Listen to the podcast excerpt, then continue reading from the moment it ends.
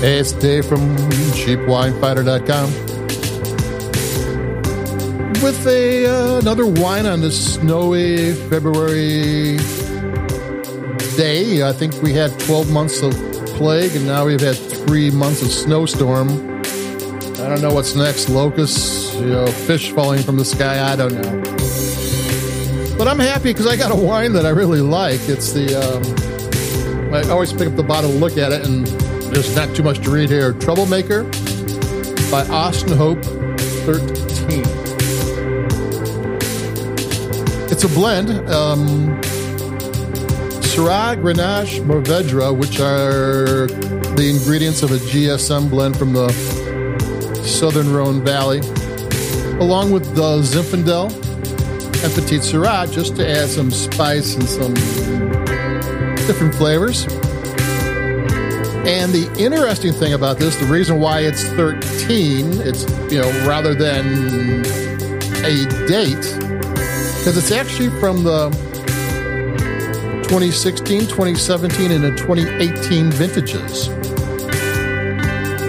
All the grapes in here have been in oak for as, as a minimum of 15 months and as much as 27 months in American and French oak barrels. Now, I got a feeling that only a small portion of it was in 27 months. But that's not really how red blends in this price range are constructed. Typically, a $12 red blend is made to be a $12 red blend. You know, it's.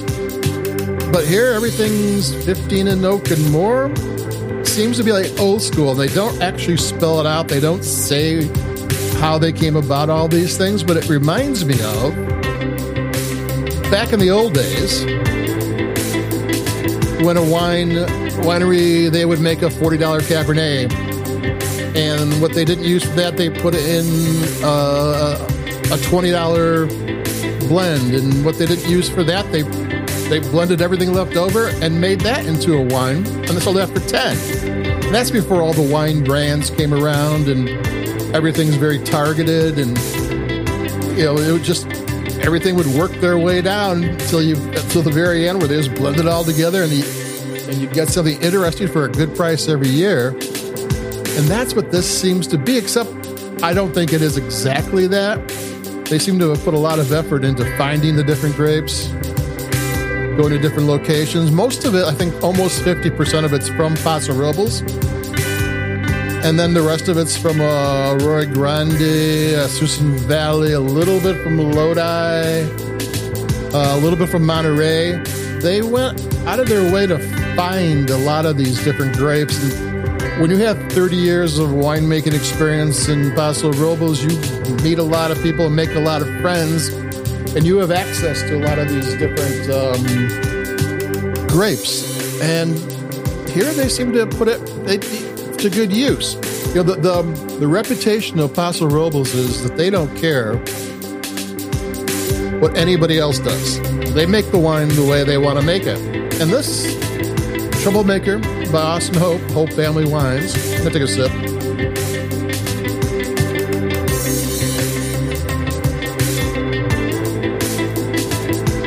Seems to be an example of that because you don't find a lot of this kind of wine, how they constructed it, to go through all this effort. I mean, it's not easy finding all these things, and it's not easy making it a, bit of wine that's been in um, oak barrel for 27 months, blended with oak that's, you know, uh, wine that's been in oak for 15 months. And usually, when you're making a blend, everything's been in oak for the same amount of time, or you know, or close to it, or you're actually putting no oak with some oak. Here, you're getting some diverse wines going on and making something out of it, and it tastes delicious. I mean, I I never grade wine because my views are mine. I mean, my experience is my experience. The whole website is designed for to tell people to go out and get your own experience with wine you know, don't listen to what other people tell. You know, wine ain't great because somebody else said so. Wine's great because you loved it. And I actually love this bottle of wine. don't trust me. Try it yourself. Take a sip. I'm going to take another sip. It's big, it's bold, it's flavorful, but it's got balance. It never gets too far, and it's got enough texture, enough rougher edges to go along with their ripe fruit. Yeah, it does a really nice job. It's um, I don't know. I mean, it's just a, I was I didn't I wasn't really in the mood. I mean, uh, to do a wine review. I just kind of blah and started drinking it and picked me right up. It's what you need when you're on the th- third week of snow and two degree temperatures. So hopefully everybody else up there is uh, drinking wine and feeling good too. So uh, be safe, uh, take it easy, keep it cheap. Adios, and I'll talk to everybody in a couple days. Bye bye.